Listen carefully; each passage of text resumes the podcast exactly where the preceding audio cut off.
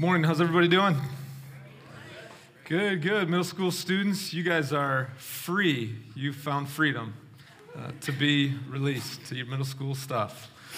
Um, my name is Kevin Sampson. I'm uh, the lead pastor here at Renewal Church. It's great to see you, and I, I really, man, I, I hope more than you know being entertained or uh, finding something that's enjoyable this morning. I hope you experience the freedom that is yours in Jesus Christ.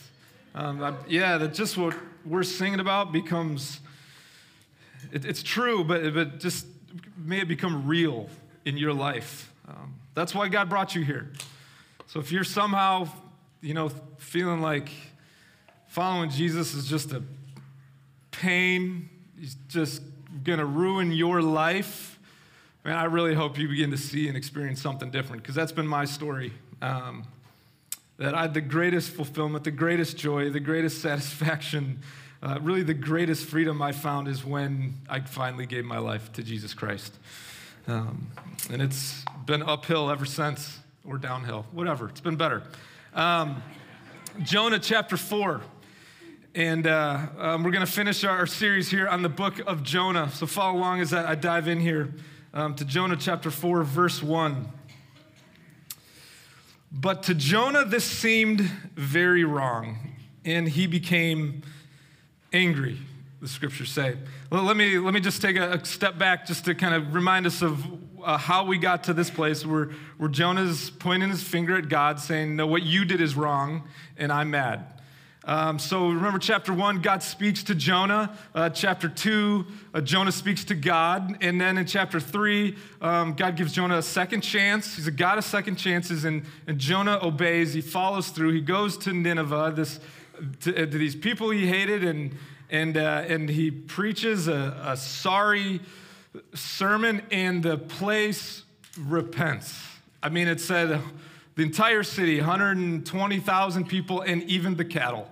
They all uh, repent, and, and, the Lord uh, relents of the disaster that was uh, destined for Nineveh. And that's, uh, it really was, it was arguably could have been the greatest revival in the history of the world. And now that's right on the heels of the end of chapter three. And now Jonah sees this, and that's when he says, uh, But to Jonah, this all seemed wrong. And, and really, this word wrong here is he's saying it, it's actually literally means evil. So, God, for you to relent of the evil uh, towards the Ninevites, and, and for the Ninevites in their evil to repent of that and then to ask God for mercy, and for God to actually extend mercy, um, Jonah says, Look, that is evil. And it made him angry. Verse 2 He prayed to the Lord, Isn't this what I said, Lord, when I was still at home? This is what I tried to forestall by fleeing to Tarshish. I knew that you were a gracious and compassionate God, slow to anger, abounding in love. I knew that you were a God who relents from sending calamity. Now, Lord, take away my life, for it's better for me to die than to live. The Lord replied, uh, At this point, I'd, if I was standing near Jonah, I'd be like,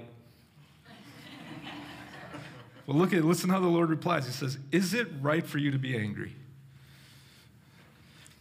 But Jonah, he goes out and he sat down in a place east of the city, and there he made himself a shelter. He sat in its shade and he waited to see what would happen to the city.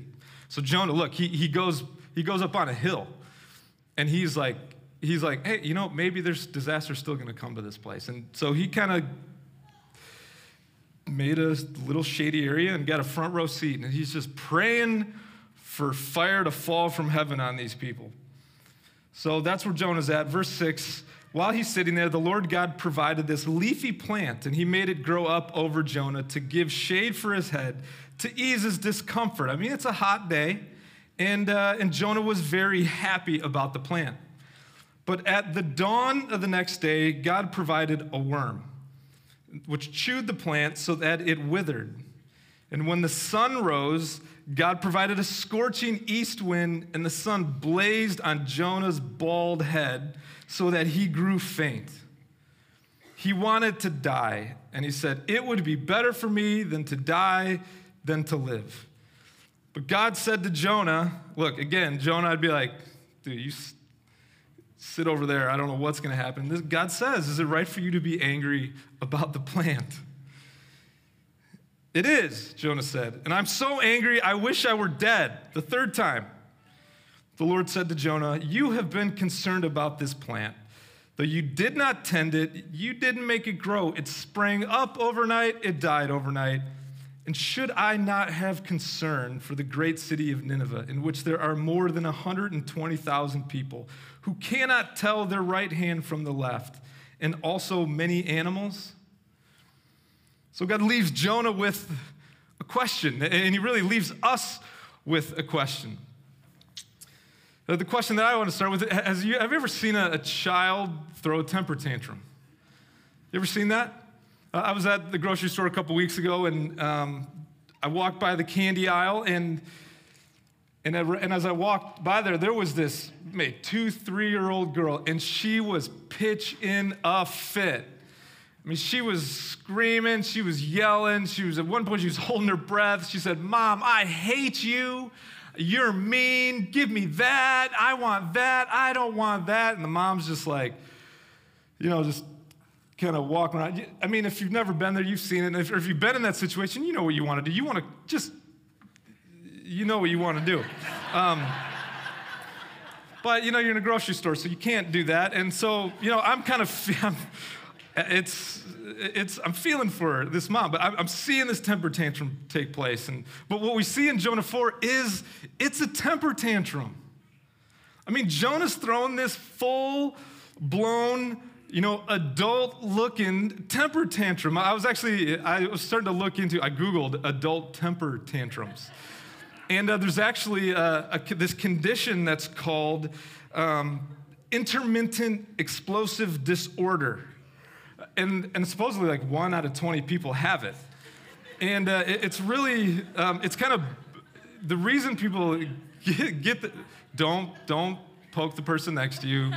Um, so I don't know how many people are in here, but there's at least a couple of you might have it.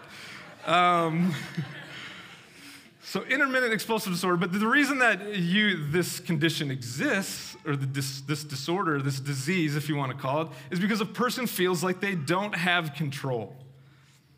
So Jonah, look, he, he just, God isn't going to do for Jonah what Jonah wants him to do. And so Jonah, he crosses his arms, he doesn't have control, he digs in his heels, and he puts on this, really, this pouty face. Look, he calls God evil. No, you're, no, you're evil. I mean, he, and then he, he throws scripture in God's face. I, look, I knew, I knew it. This is why, this is why I ran the, the first place. I knew you were compassionate. And I didn't, I knew it. It's from Exodus 34. It's like one of the most commonly quoted verses. And thrown that back in his face in, a, in three separate times. I would rather die than live in a world where I don't get what I want. I mean, it's a full blown temper tantrum. And look, we, we I, yeah, we can uh, unpack Jonah's issues, uh, but, but the first thing I, I, want us to see here is uh, every Yom Kippur. Anybody with some Jewish roots or anything? Uh, Yom Kippur is the, it's a Jewish holiday. It's uh, uh, translated the Day of Atonement, and it's still celebrated. So Jews will go to the synagogue and during this Day of Atonement, and it's a day where they, they really come to God and ask God for forgiveness. And, and they do this every year. And when they, when they celebrate this day, and they actually read through the book of Jonah. And at the end of the book of Jonah, they all say, We are Jonah. And, and so, look, as much as you know, we could unpack Jonah, and look, we really are unpacking ourselves and when we do that, but we're just like Jonah. But before we look too much at Jonah, the first thing I want us to see here is how God reacts to Jonah's angry, accusatory, childish outbursts. Look, when, whenever you read the Bible or you're studying scripture with friends or with people, the first question we should always ask is, What does this teach me about God? And I don't want to let Jonah's temper tantrums like distract us from just something incredible we see here. Because when we ask this question, what, is, what do we see God doing here? What does this teach him about, teach us about God? We can't help but see just the patience and the mercy of our God. At every turn throughout the book of Jonah, and especially here when Jonah's heart is just oozing, whatever it's oozing, at every turn, God has chosen to exercise mercy toward all people. I mean, the whole reason Jonah is angry is because God is merciful. I knew you were, uh, uh, that you are a merciful, a gracious, a compassionate God. I knew you were slow to anger, abounding in love. I mean, what a, what a criticism. And look, even in that, that's a, it's a quote from Exodus 34, where actually the Israelites were on the, the base of Mount Sinai. They had already just received the command that you shall have no other gods before me, and they're making golden idols and they're bowing down to them. And in the middle of that, God says, I'm going to, you know, like, these aren't my people. They're Moses, they're worshiping other gods. In the middle of that, Moses says, I know you, God. And he pleads for mercy on their behalf because Moses knows he's, he's going to get it. And so, even when Jonah knows, Jonah knows that story, he knows what that's from. Jonah knew when they were going to go to Nineveh that God wanted to show mercy to him. And now here's the whole, the whole reason. Now, Jonah himself is in the middle of this fit, and the, God doesn't strike Jonah down dead in the middle of this whole thing because God is again showing himself to be merciful. I mean, do you, do you see how God responds to Jonah's accusations? I mean, God responds with patience and with exposing questions. Jonah, is it, is it right? Is it right for you to be angry? Verse 11, when God says, Should I not have concern for this great city of, Nineveh? And this word concern, it's, this, it's actually the same word that's usually translated compassion. It's not right for, for my heart to go out towards people who don't know their right hand from their left. I mean, they don't, they don't, they don't know. I mean, they're just living in their own filth. Is it not right for me, Jonah, to extend mercy to them? Is it not right for my heart to be intertwined with them? And it's not right for me to be present and to be gracious? And look, God's not necessarily looking for an answer to those questions. It's a rhetorical question. Is it not right for me to show concern like this? And We, I mean, these are just just incredible displays of God's patience and God's mercy. And look, we need to see this. Because look, the, the God of the Bible, the God that Jonah's talking to, the God that we worship, it's, he, he's not this relationally distant, cold, unconcerned being out there.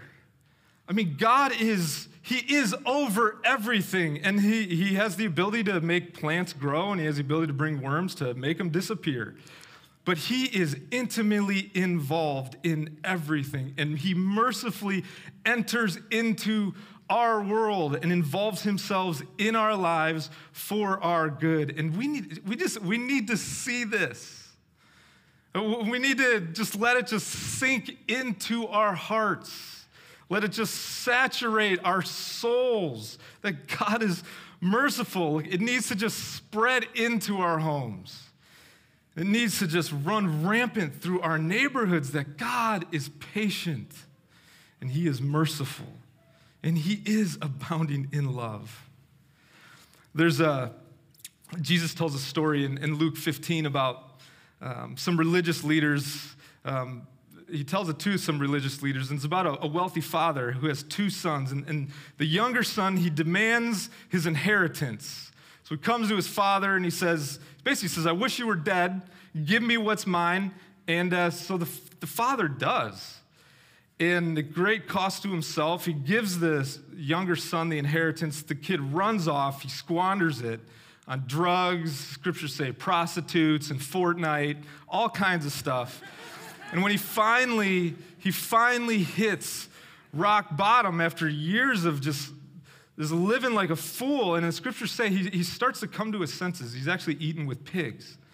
And he's actually seeing that pigs are eating better than he is. And he just has nothing left. And he just begins to realize that his father's home and, and his father himself actually uh, provided a, a, a, his life there was much better. So after many years, he, it, scripture said he returns home.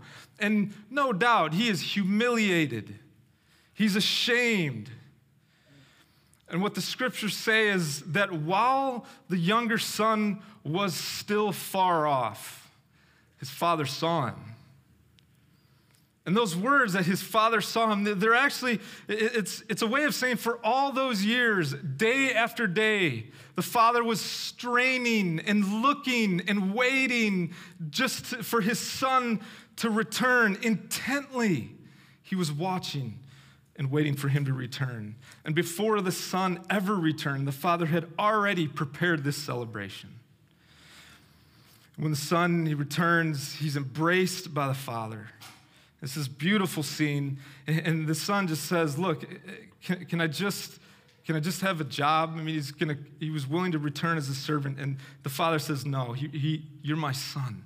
And he restores him back to his position as a son, and, and there's this big celebration. Now, when the older brother saw this, he criticizes his father. And he criticizes him for being so patient and being so merciful towards his delinquent, foolish little brother. We see that the older brother is just like Jonah. I mean, the patience and the mercy of his father was so extravagant, it made him angry. I mean, I've obeyed everything that you've told me to do. I've done everything you said, and you haven't done anything for me like I want you to do for me. Now, if you were the father, what would you say? What would you say to the, the older brother? I have several sons, and I've, you know, never been in this dramatic of a situation, but I've been there. And in those moments, you know, things like, do you know how this roof got over your head? Me. No, I, I, know there, there is a God and He loves you, and your dad has given His life to Him, and, and look, He cares about you, but look, He uses me to put that roof over your head. You're welcome. and they just are usually like, how, how do you guys eat anything around here? How does that work? I know there's a God who provides and all that, but He uses your father to somehow get all that stuff. The granola bars, the thousand of them you ate today, You're welcome. Those, God used me to give you those things. You ungrateful, self righteous, you entitled, you. So, well, no, but that's, but that's, I mean, look, I'm not alone in, in wanting to say stuff like that. And I'm not exaggerating if I've said things like that. But this is what God says.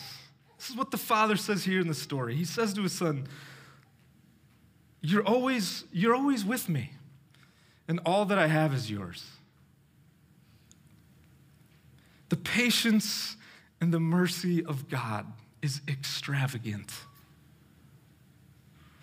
And look, we are all like Jonah. We're all like one of the sons. We're either rebellious and foolish, or we're self righteous and entitled. And look, it, by the way, we're all like that in some way. So know which one you gravitate towards. It's really healthy. But no matter who we are like, we need to see that we cannot ever exhaust the patience and the mercy of our God. So, what the, here, here's how I just want to give us three things here. What does a life that's saturated in the mercy of God look like? If this is true, that we, look, we cannot exhaust it, that we're, look, we're swimming in a, in a, in a world of, of mercy. What, what, what does that do to us? What does our life look like if we're actually living like that? I mean, Jonah is an example of the, the opposite of that. And, um, but, so, what would it look like to, if we really believe that God was as merciful and as good and as patient as he really is? The first thing I think we would live a life of repentance a life of repentance. Now, repentance is kind of this churchy word, but it's basically saying we continually turn toward Jesus Christ. Repentance is this it's, a, it's admitting that we're, we're walking in the wrong direction. And repentance is, not saying I'm going to turn around and do better things. It's not, it's not saying I'm going to turn and do, be a better person. It's turning and saying, I need, I need Jesus. That's what repentance is. And so, look, if, if we're living in a, a life that's really saturated by the mercy of God, we're going to have no problems recognizing, like, look, I am headed the wrong direction. I'm looking at the wrong things. I'm, I'm wasting my time in things that will not take me uh, places that are good for me. And, and repentance is saying regularly, we, we're to then, we're not to be afraid because God's merciful. We're not to be afraid to be like, I'm, I've, I screwed up.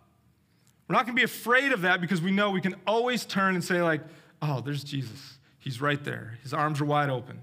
He's had me the whole time. And so repentance isn't just something we do one time. Repentance is it's a lifestyle, it's something we do over and over and over and over again. I, I remember at our premarital counseling the, uh, the pastor that uh, was doing this with us, he, he just said, Look, you guys need to figure out there's, gonna, there's like two or three things that are to mess with your marriage, you know, for as long as you're married. He's like, The sooner you could figure those out, uh, the better things will be. Because what he, and he basically said, like, look, your life is a cycle of like bumping against basically your own idiocies. You're going to argue about it. You're going to figure those out because in those moments you can you can hit those things. You can realize there's friction. You're frustrated. You'll be like, oh yeah, this is because I'm selfish. And in those moments you could you could turn and repent.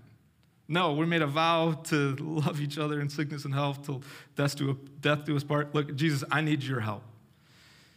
And so it's this life of repentance. We are Jonah. We are Jonah, and, and we, can, we can always repent because we know that the mercy and the forgiveness of Jesus Christ, it always, it always awaits anyone who turns towards him. It's always there. So, the first thing, we're going to live a life of repentance. The second thing is, I think we'll live a more open handed life. What I mean by this is, look, you can have goals, you can have plans, you can have dreams and desires. I don't think, I'm not saying those aren't bad things, but, but you'll recognize that at the core of it all, it's God who orders your steps. God is the one who opens and closes doors. God is the one who gave you the gifts, the skills, the abilities that you have, and God is the one who's going to put it to use or not, however He sees fit. Proverbs 16, we can make our plans, but it's the Lord who determines our steps. So, look, we can have all these dreams and these goals and these plans, but look, ultimately, we, we have to just open up our hands and say, Look, God, I am the way I am because of you. I have what I have because of you. I don't have what I don't have because of you. And so, look, Lord, this is what I'd like to do, but look, I, am just, I'm just gonna, I, I just, I'm just trying to, I just want to follow you. And if we can't get bitter when it doesn't work out the way that we want it to, we can't get, we can't take too much credit for when it works out in incredible ways because look, it is God who's orders our steps.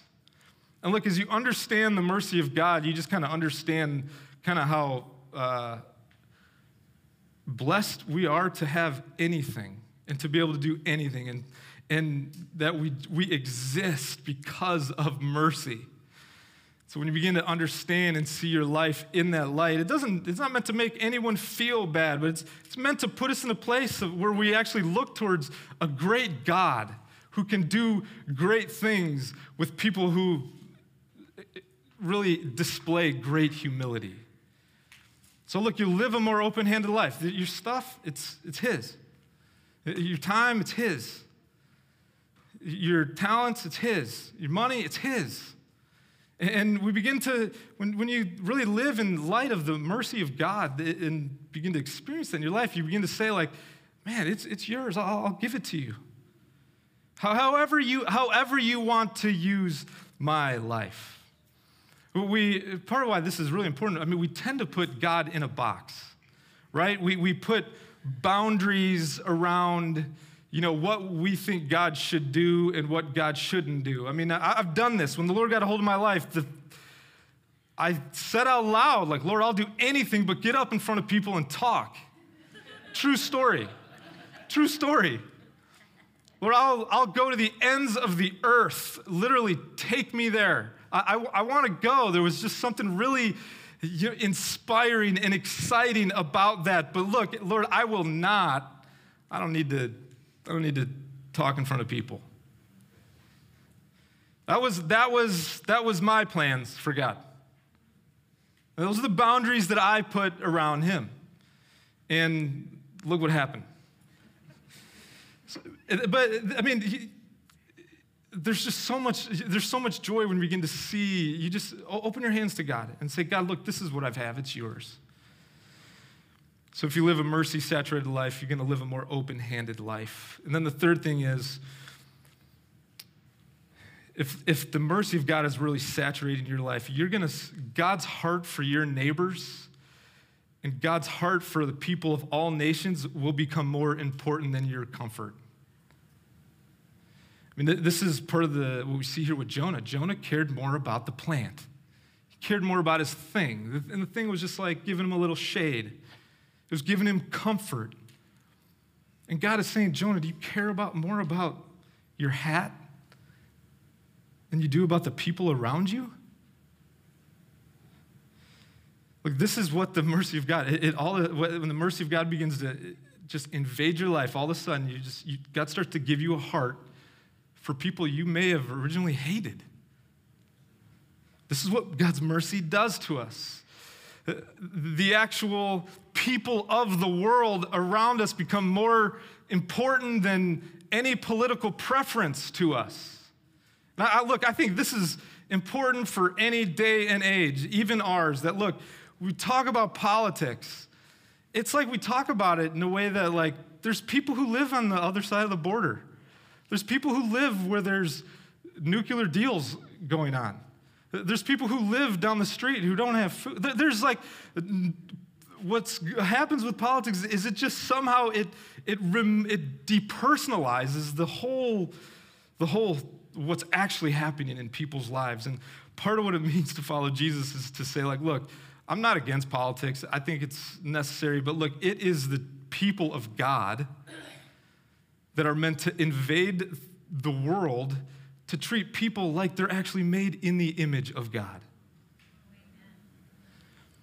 And this is what happens when the mercy of God begins to invade your life. That God gives you a heart for, He gives you His heart for people in your neighborhood and even around the world who need to know Him. And man, you're just, you start to say, like, look, I, am willing to give up something for so that someone else can hear about Jesus Christ. I mean, it's this the whole the Great Commission. I mean, the command to go out into all the world to make disciples of Jesus Christ, baptizing them in the name of the Father, the Son, and the Spirit. This whole commission becomes more than just a command, it becomes an invitation. That look, what if, well, what if I could you know, put aside my preferences, put aside my comforts so that, I, so that others can really experience the mercy and the goodness of Jesus Christ. I mean, those are the kinds of things when the mercy of God starts to invade your life. It's going to start saying, you're going to start doing. You're going to start saying things like, Sweetie, let's plant a church. Who said that? I mean, those are the things that God starts to, to do in your life. You start to say, like, maybe I'm, maybe I'm the angry one. How do, how do I extend mercy towards the people around me? When you begin to just treat people uh, more like Jesus wants to treat them than what you normally would. There's a, an evangelist, um, Latin American evangelist named Luis Palau. I'll end with this and we'll take the Lord's Supper. He, uh, I love this. I, I heard him a couple years ago. He's old, old, like 80s, 80s. Is anybody, like, nobody's, in, anybody in their 80s in here? Yeah. So, like, way old, way old, really old. And, uh, and I actually heard my grandfather, who's in his 90s, say, say this something similar. Luis Palau, who's just followed Jesus a long time, started talking about how uh, one of the things he struggled with as he gets really old. He, he just like, he'd do these evangelistic festivals and like people would come to Christ. And he's like, as he got older, he's like, the music was just loud. It just like, he's like, I didn't like it.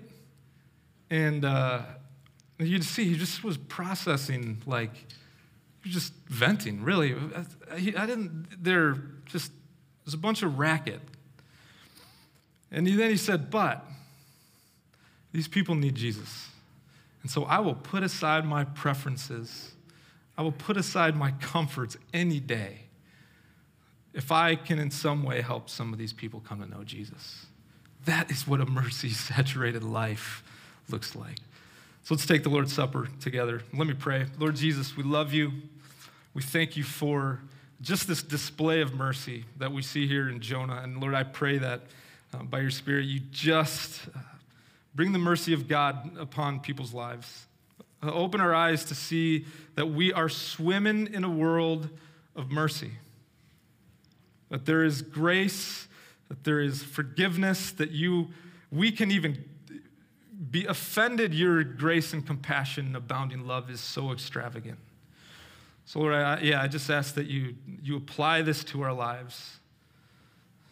You break, break the parts of our soul that are angry and, and bitter towards you and, and really bring us to a place where we're, we'll just live open handed lives because we get to. So, thank you for loving us. Thank you for the opportunities you give us. Well, thank you for our neighborhood. Thank you for our nation. We thank you for this world. We thank you for the privilege it is to be called by you and loved by you and to be able to share this merciful message that you are with us. Give us courage, Lord Jesus. In your name we pray. Amen.